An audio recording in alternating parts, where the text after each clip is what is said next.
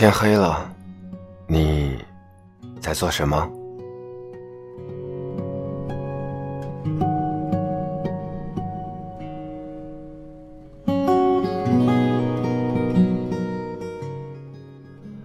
所有人都说，成年人的世界里面没有容易。其实，在生活当中，你我，我们都会面对到很多的人，很多的事。我们经常说，看到的不一定是真的，而真的又是什么呢？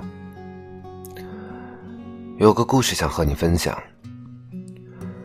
我曾经有一个同事，平时看起来特别的没心没肺，说话不经过大脑，算是公司里的开心果。有段时间，大家中午一起吃饭，他每次都从包里拿出两个白色的小药瓶，倒出两粒药来吃。我们问他吃的是什么，他说最近胃不好，吃点治胃的。过了一段时间，我去北京的安定医院开睡眠的药，竟远远的看到了这位同事。我赶紧躲到一边，看他推门进了诊室。我才明白哪里是什么治胃。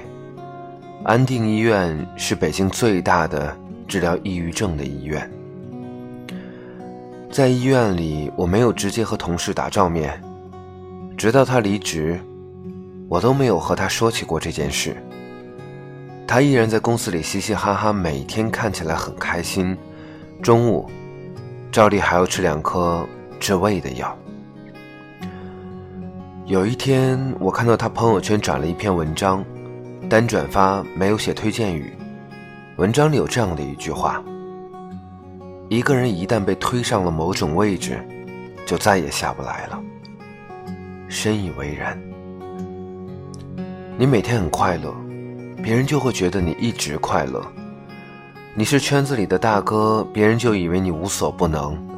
你是大家的知心朋友，别人就以为你能解决任何的事情。或许就像很多的年轻人会问说：“你有烦恼吗？”我不知道听到这个问题的你会是怎样的感受，但对我来说，肯定的答案就是，当然有。我从小是一个特别爱哭的孩子，娘兮兮的，被同学欺负了要哭，考试考砸了要哭，被家人骂了要哭，连刚买的新笔坏了我都要哭一下。家人训斥我，不许哭。一个男孩子每天哭哭啼啼成什么样子？后来我渐渐形成了这样的一个意识：不哭，无论遇到什么事都不哭。但有时候实在忍不住呢，就背地里哭，不再哭得惊天动地，躲在角落里，躲在被子里，咬着后槽牙，连吸鼻子的声音都不敢太大。或许你也会有过这样的体会，你哭，肯定不是因为难过或者委屈。可现在呢，连哭都不能大声，你就会觉得更委屈。哭都得小心翼翼，是有多难过呀？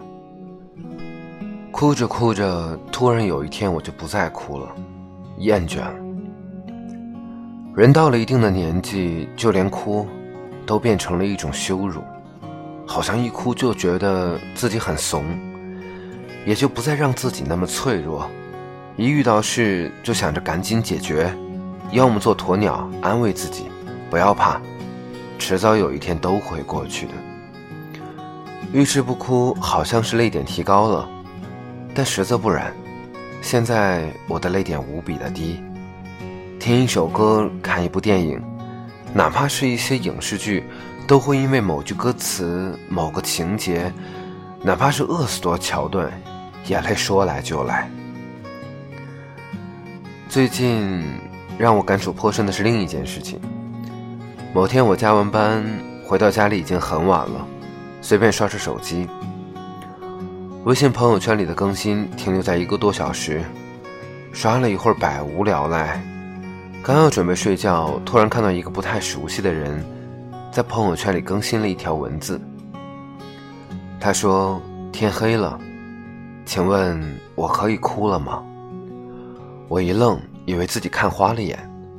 待了半分钟，想着到底要不要回复一下，然后顺手一刷新，这条信息又没了。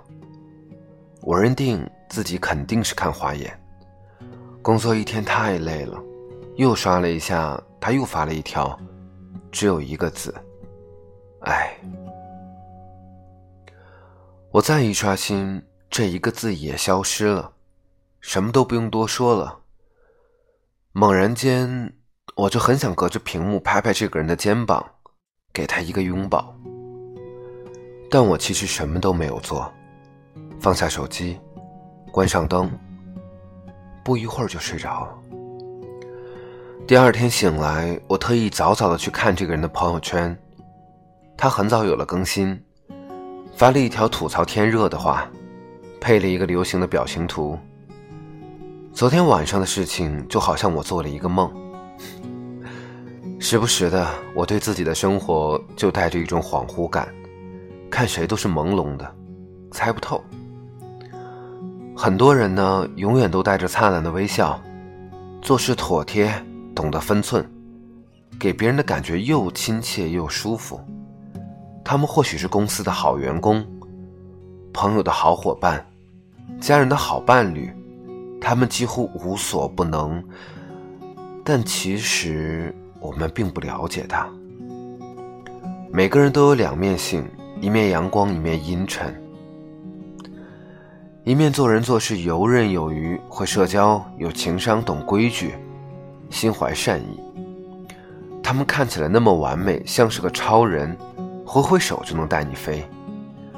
但另一面也要独自消化身上那些负能量，硬逼着自己去坚强，去上进。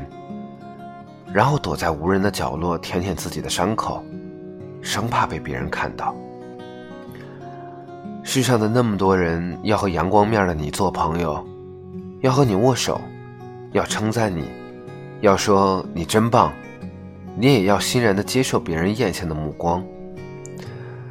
但也要记得，在四下无人的时刻，给那个阴暗面的你一个拥抱，说一句：“你辛苦了。”放松些吧，你已经很棒，不用永远逼着自己那么强。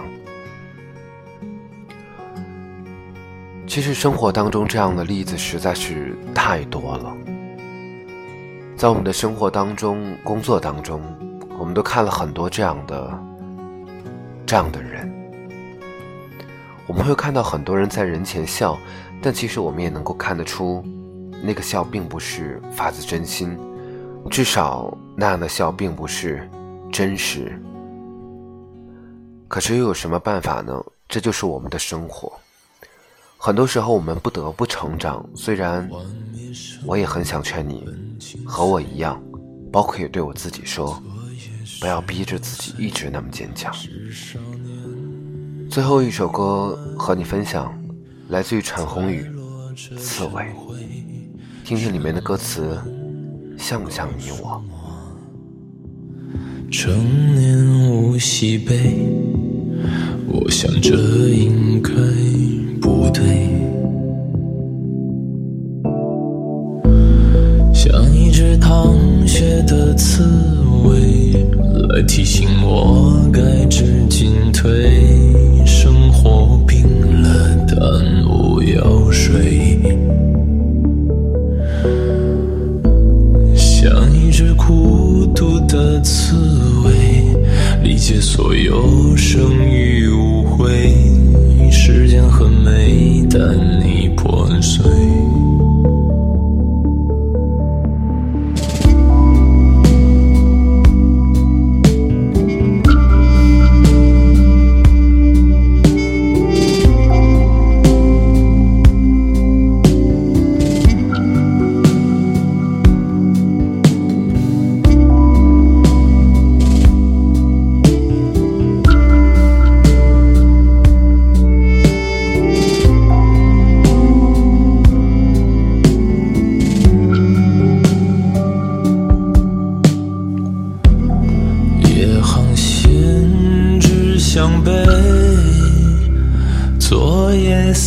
十岁，十九人没有来才离心墓碑。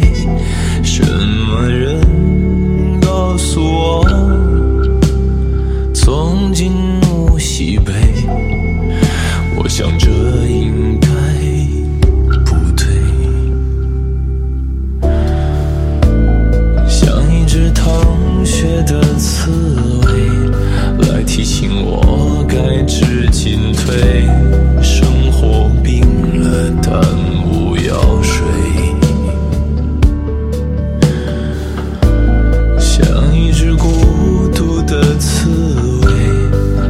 所有生于